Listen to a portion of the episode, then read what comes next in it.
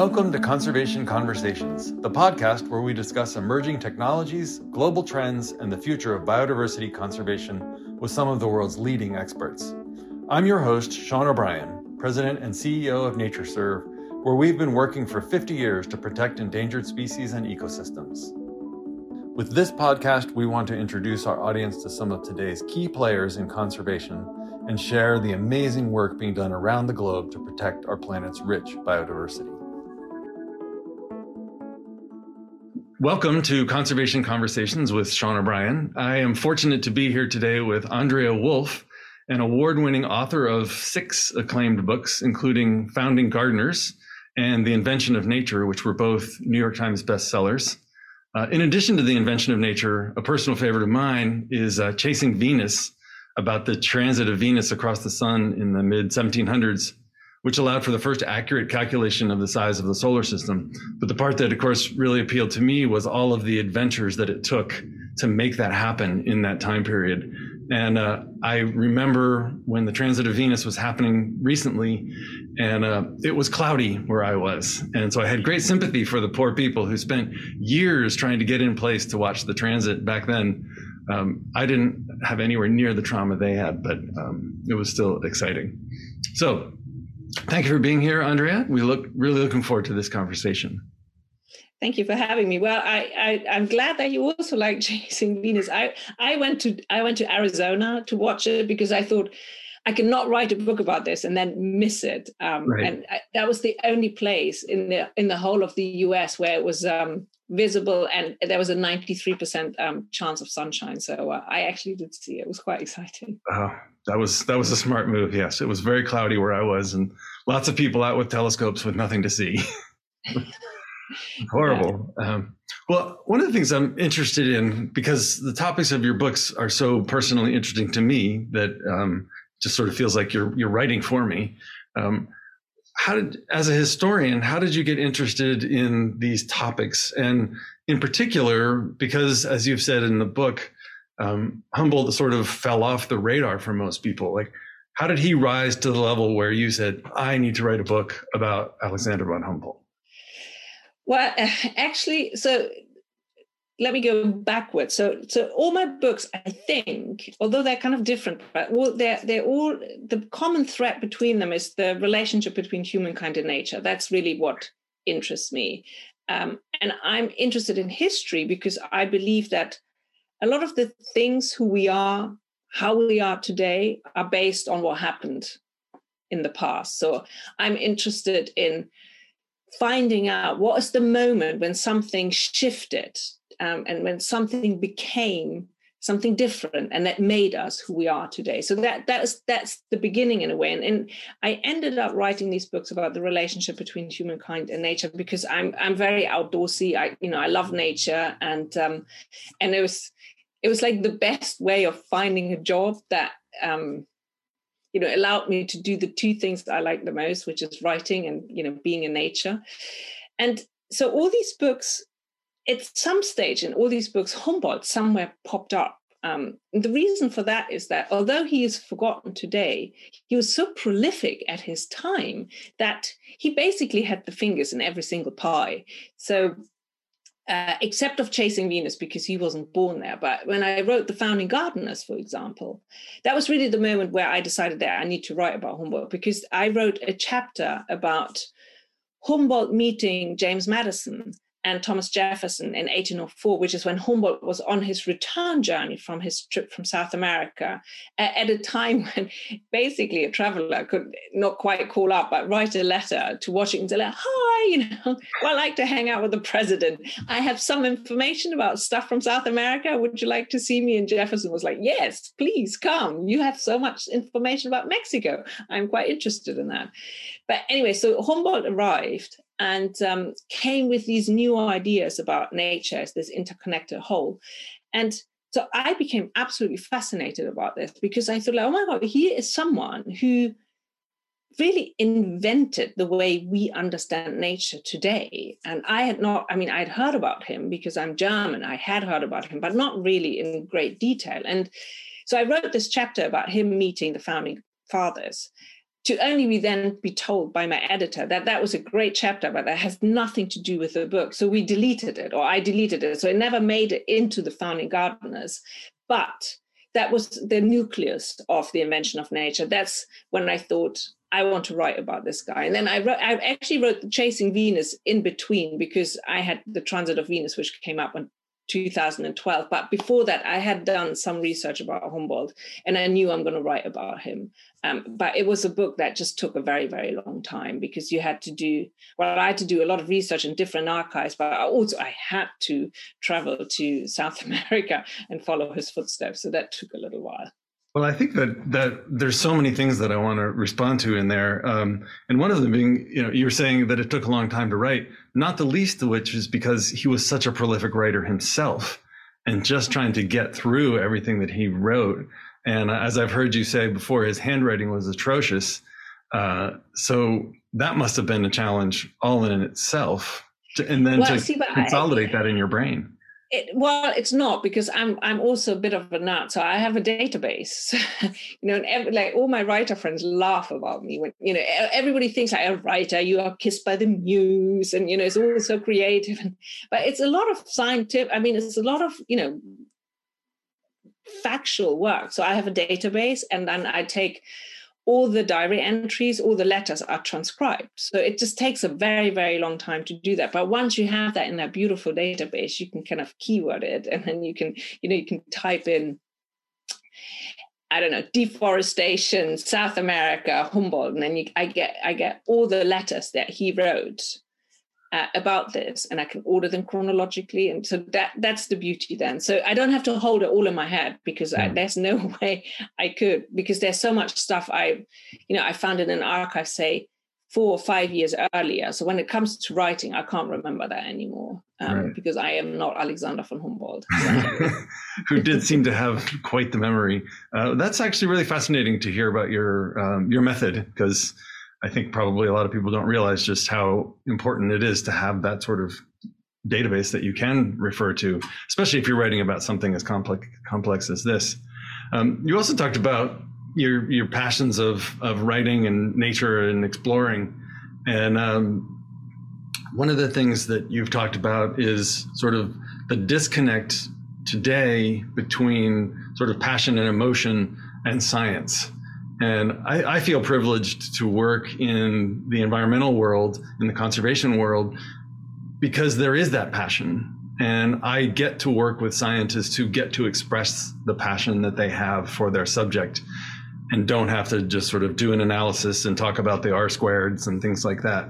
Uh, and so I went into this field because I wanted to be able to work in the conservation field. And it was an, emotion, an emotional thing for me. And I wanted to understand the scientific process and the scientific method. And so I went through the process of getting the, the degree, but um, it was never my intention to be a scientist in that way, but to actually use the science to express the, the beauty of nature. So I really, uh, that resonates with me that you were able to do that as well. Well, I think it's, I, mean, I would, I would say actually most people, if they're really honest to themselves, have that. It's just, it's been, it's just like been forbidden in a way. You know, if you do scientific work and you know it's not emotional, it's not passionate, but I, I my guess is that most scientists um, went into this work because they have a love for nature. You know, they have, you know, there's there's this kind of deep sense of curiosity how the world works, and in a funny sort of way, I think that's the same that drives artists. You know, they they they might have different methods, but the goal is the same to make sense of the world around us. And, and it's if you think about it, it's a very recent distinction, this distinction between the arts and the sciences. Um, think of someone, someone like Leonardo da Vinci, for example. He's a polymath who was interested in uh, engineering, but also, you know, was doing amazing drawings. Um, he was interested in botany, mathematics, or if you take Goethe, the German poet, he was he had a rock collection of eighteen thousand specimens.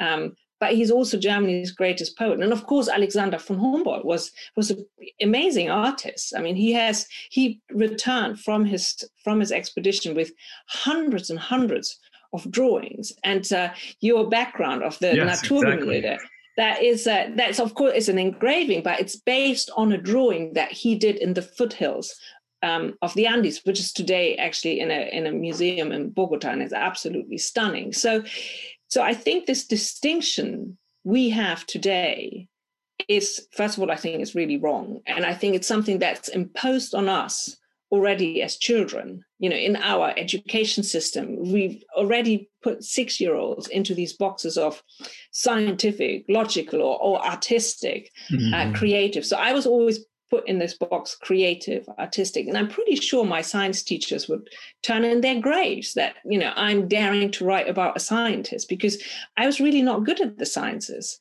Uh, because I think I was taught wrongly. And I was always, you know, given this idea like you either like the arts or you like the sciences and uh, and i think in the environmental um, it's one I, I, would actually say it's one of the very few areas um, where where people do you talk about their emotional response to nature yeah i think and, that's right and I think it's important because in the end of the day, we're only going to protect what we love. So we need to make people fall in love with nature. There's no way around it. If we want them to protect nature, you have to talk about the wonder of nature in a way. And we have to just dare doing that and not be embarrassed about it.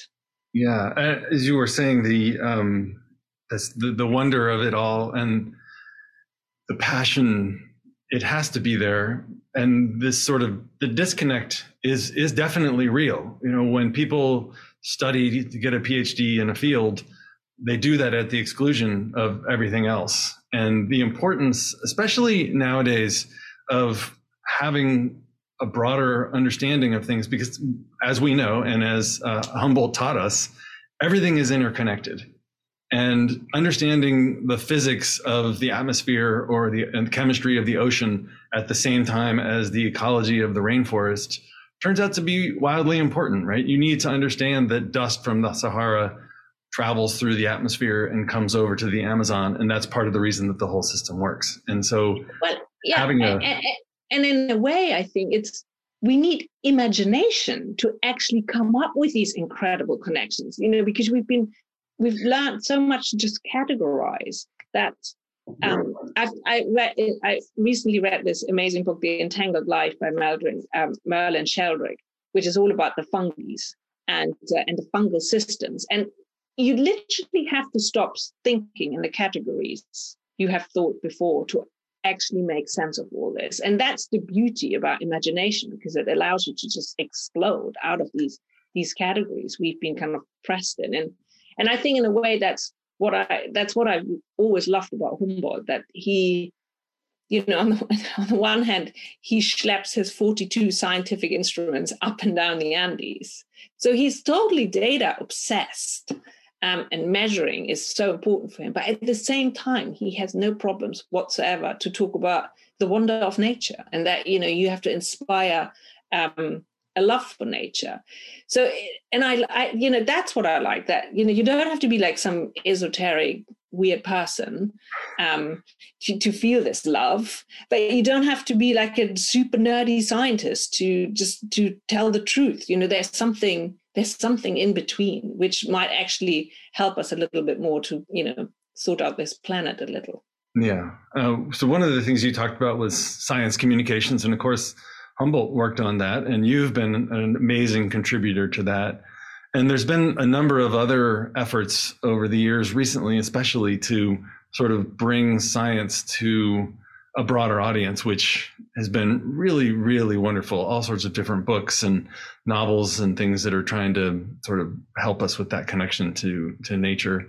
Um, we're actually uh, part of the reason that we're talking today is that NatureServe is starting a uh, an, a new adventure, um, and I've we're we're getting ready to head out into the the wilds of the United States and Canada to visit with natural heritage programs to try and help people make the connection to nature right here in the backyard in the United States. And uh, we're referring to this as the Van Humboldt Tour because I will be traveling around in a converted camper van to visit with these natural heritage programs and through social media and through other mechanisms, um, try and express some of the wonder and the delight that is scientists on the ground uh, looking at looking at nature and talking about threatened and endangered species. And uh, I have to tell you that the the van has the word Van Humboldt on the front. And the minute I drove it out of the garage where it was being converted, somebody stopped me and said, "Have you read The Invention of Nature?" it's you're all kidding. about von Humboldt. And is this something you're doing in, in homage to Alexander von Humboldt? And I was like, in fact, it is. So um, I was quite pleased with that moment, and uh, I thought um, you would like. Yes, that's that's amazing. But so, so what? But I mean, when did you just? I mean, there's. So, I mean, obviously, I'm so pleased that there's going to be a van driving around the U.S. called Van Humboldt. But why? Why did you decide to call it Van Humboldt? It really was because of your book. Um, when I, I, had heard of Humboldt before, because I've read a lot about uh, adventurers in South America, and he's of course one of the one of the greats in that category. Um, and I was aware of his scientific contributions, but your book was really inspiring in that sort of connection between emotion and nature, and you talk about it explicitly in the book. And so as we were thinking about the work that NatureServe does and how we are data and science nerds and we're a lot of scientists and we're really like we really get into the data but the reason that we all came to the, working at NatureServe is because of our passion for nature and our love for the natural world. And so we realized that to tell our story of what it is that we do in trying to preserve threatened and endangered species and ecosystems we need a better storytelling mechanism.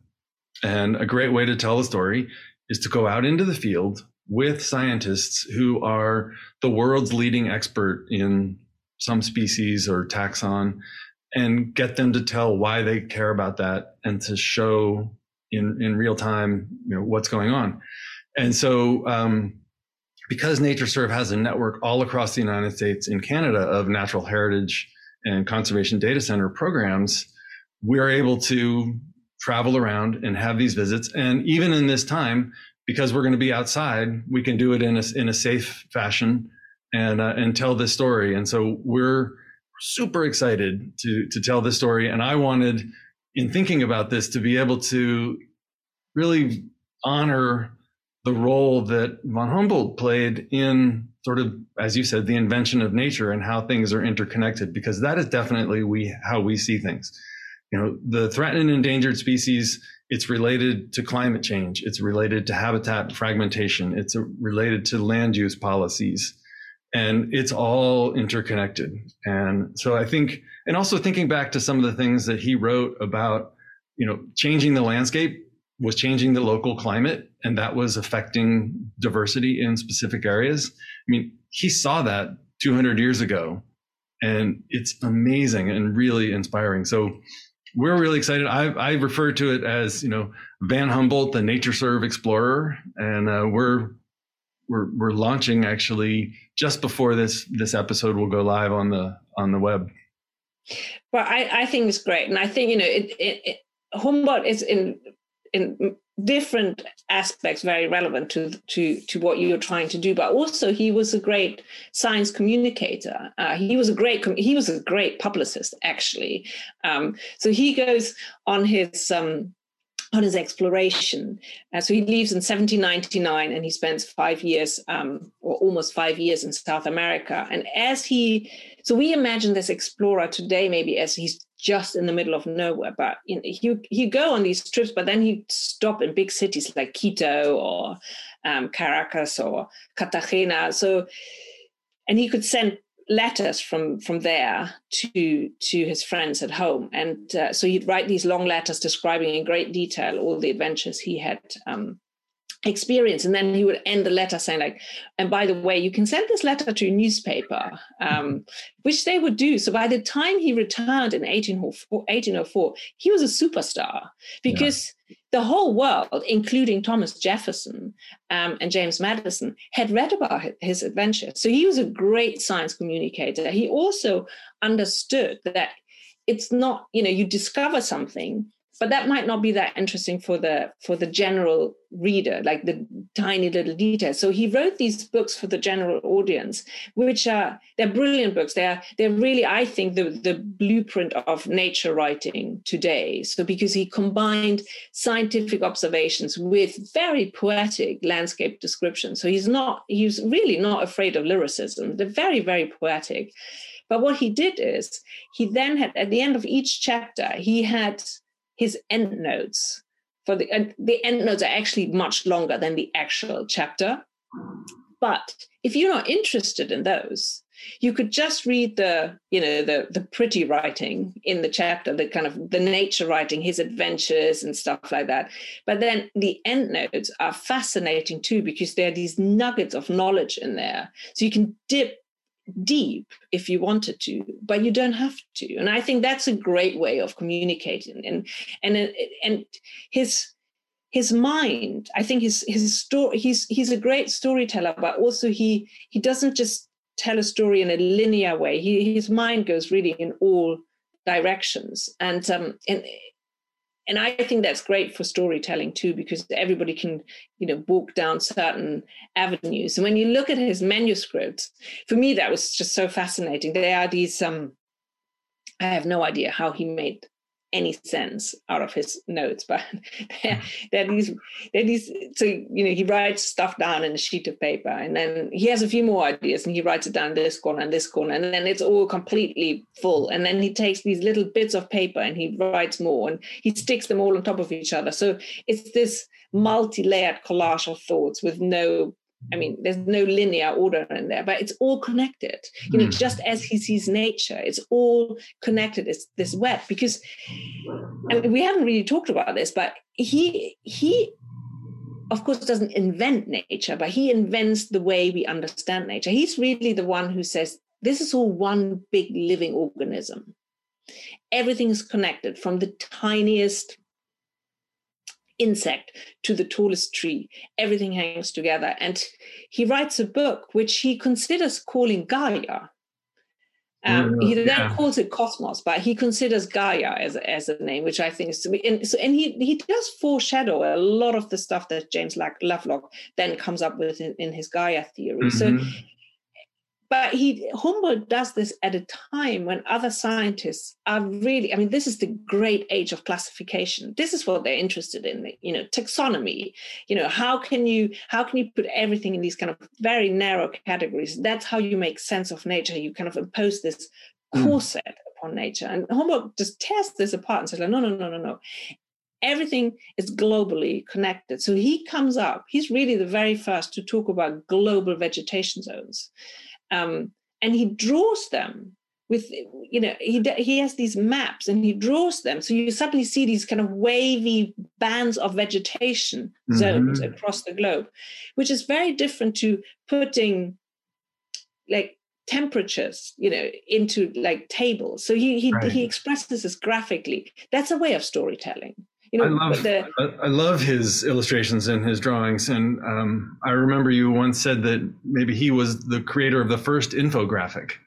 Which well, I think that the, what you have behind you, I think that is the very first infographic because the little the little lines on the on the mountains. This is Chimborazo actually in cross section. Are all the plants he found drawn into the mountain according to the altitude, and then when you see the full thing to the left and to the right, you have these columns where he has all kinds of scientific data. And what you can do is you can trace this um, line across there and you get all the data there is for one altitude. So it's so simple. It's packed with scientific data. It's so easy to understand. You don't need a PhD to understand this. Right. It's very, very obvious what's happening there. Yeah, it's and it's fantastic in thinking about this science communications and the importance of doing it because you know, as we get deeper and deeper, we do actually understand at a level that is challenging. You know, we're we're now at the place where we're understanding species at the genetic level and being able to sort of split things into even smaller and smaller categories as we categorize things. But we need to be able to tell that story in a bigger way that that resonates. As you said, we are only going to protect the things that we love. And so we need to not try and reduce everything down to you know the tiniest bit and the tiniest atom. We need to understand that but we also need to be able to tell stories like humboldt was able to do and like you've been able to do in your books. Well i think it's it's that it's that idea of the the macro and the micro level isn't it? I mean you know the one does not have to exclude the other. Uh, and I think one of the things that Humboldt was great at doing, but also Charles Darwin was this kind of zooming out and zooming in, you know, like being obsessed about something really, really small and detailed, and taking that and developing from that a bigger idea about something global, but also having all these little things in your head and then zooming out and yeah. saying like how does how can this all somehow hang together yeah so shifting gears a tiny bit um, these days we talk a lot about ecosystem services and nature's contributions to humanity or to humankind. And part of that talk, talks about um, indigenous cultures and the role that indigenous people play in understanding nature but also their role in nature. And uh, one of the things i think is really inspiring and wonderful about humboldt is his respect for indigenous people and indigenous culture and i just wanted to invite you to talk a little bit about that aspect of him? Well, I think eh, what so so he's an you know basically an 18, late 18th century, early 19th century explorer who travels as a private person so i think that's a big difference. So he's not he's not this exploration is not paid for by a king or a government. So he goes you know he pays for it. He basically comes back. He doesn't have any money left anymore. But what he does is he he therefore doesn't have a mandate to you know do something to you know explore this or to exploit this you know he really travels just in the name of science. So he doesn't need to go and find like another silver mine to exploit someone. So i think we have to bear this in mind. It's something very different. And he unlike i would say most europeans at that time does not see the indigenous people as savages or barbarians um, as the other Europeans. So he, he travels with a, with a very open mind through South America and then very quickly realizes that the indigenous people can provide him with knowledge that he can not get anywhere else. They are his guide. So he also doesn't travel with a huge entourage. Other Victorian travelers sometimes have like a hundred porters. Humboldt doesn't do that. He has, a, you know, has, has a few mules or a few boats. Um, normally, four or three, four, five people, kind of local people who travel with him. That's a very, very small team, and um, he like when you look at his diary you, for example you see there's a there's a page when he travels um, when he paddles along the orinoco there's a page of all the languages of the different t- tribes he has met along the orinoco. And there are do- several dozens um, so he lists that he he asked them about that he he he asked them about their words so he he takes notes of their languages but mostly he's interested in their knowledge about nature. And he actually says they are the best geographers he's ever met, the best observers of nature. And there's some wonderful little details. For, for example, he can't believe that there's one of his guides um, can distinguish 15 different types of trees by chewing on their bark. So of course Humboldt has to try it, and he he spits them out, and it just basically tastes all the same to him. So there's a, there's also a great admiration, and I would also argue that um, his way of understanding nature. So he comes back understanding nature as this living organism. And I just don't believe that this is not coming from talking to the indigenous people. This is just so much what he writes, and that and it's so different to what other Western European um, philosophers are doing at the, at, and scientists are doing at the same time. I think it is definitely influenced by what he's seen in South America in combination with uh, there's something happening in German philosophy at that time, um, and in Jena, actually, where he meets Goethe, um, which is called Naturphilosophie, so nature philosophy, which is a philosophical system which which for the first time talks about that everything is an organism that the, but it doesn't see nature as an organism but it sees that, that the self and the external world belongs together and humboldt takes this nucleus of this idea He takes that to South America. He then meets the indigenous people. And I think something happens there and he applies it to the whole of nature. So I, th- I think the, the communication with the indigenous people for Humboldt was incredibly important. But we should not, I mean, he's not just, you know, I mean, he's a flawed personality. There are a couple of occasions uh, where, so one where he is along the Orinoco, where he he basically robs a grave where he goes and you know he takes these skeletons out of a grave the the indigenous people get are you know understandably upset. And he goes like why are they upset? You know this is for the name in the name of science. But i think that's the only one only big event where i can say like he completely oversteps. But most of the time he's very respectful. There's at some stage he actually says there's no philosophical concept, abstract concept that cannot be expressed in the indigenous languages, which is completely the opposite of what the Europeans are thinking at that time, because they basically think that you know these these are savages who can you know point at stuff. That's all they can do, um, right. and they eat each other. That's what Europeans um, think. And Humboldt comes along and says like, no, no, no. They actually they are very sophisticated. They're very sophisticated concepts in their language and in their thinking. Uh, this this is great. I could I could talk to you all day, um, and uh, but I know that you're um, working on another project and have other things that you need to uh, to get to today. But this has been really really interesting and really fascinating, and I really appreciate the conversation. One of the things that you've uh, said is that there's more things named after Humboldt than any other person, and I'm very happy to add one more to that with the Van Humboldt. Um, and I hope if you make it to the United States in the next year, um, you can come and see the Van Humboldt on the ground somewhere. We'll uh, we'll meet up and go out into nature with some of the uh, NatureServe network scientists and. Well, I cannot tell you how much I would love that. I'm that is the one thing I'm finding also very very hard about the pandemic is that you know I'm stuck to one place which i have not been doing for like many many years. I've been traveling around. I've been meeting so many interesting people and it's quite hard. I mean it's nice that we can do this with our technology but it's not quite the same as walking with you through one of the places and actually looking at biodiversity just rather than you know now i'm looking at this computer screen. It's yeah. very different. As we did a few years ago at montpelier when we walked through james madison's landmark forest and saw biodiversity in person and yeah, we're able to develop a, a, personal connection that is it is different than doing it this way. Um, so that's one of the reasons that this tour is exciting is we're going to be outside with people.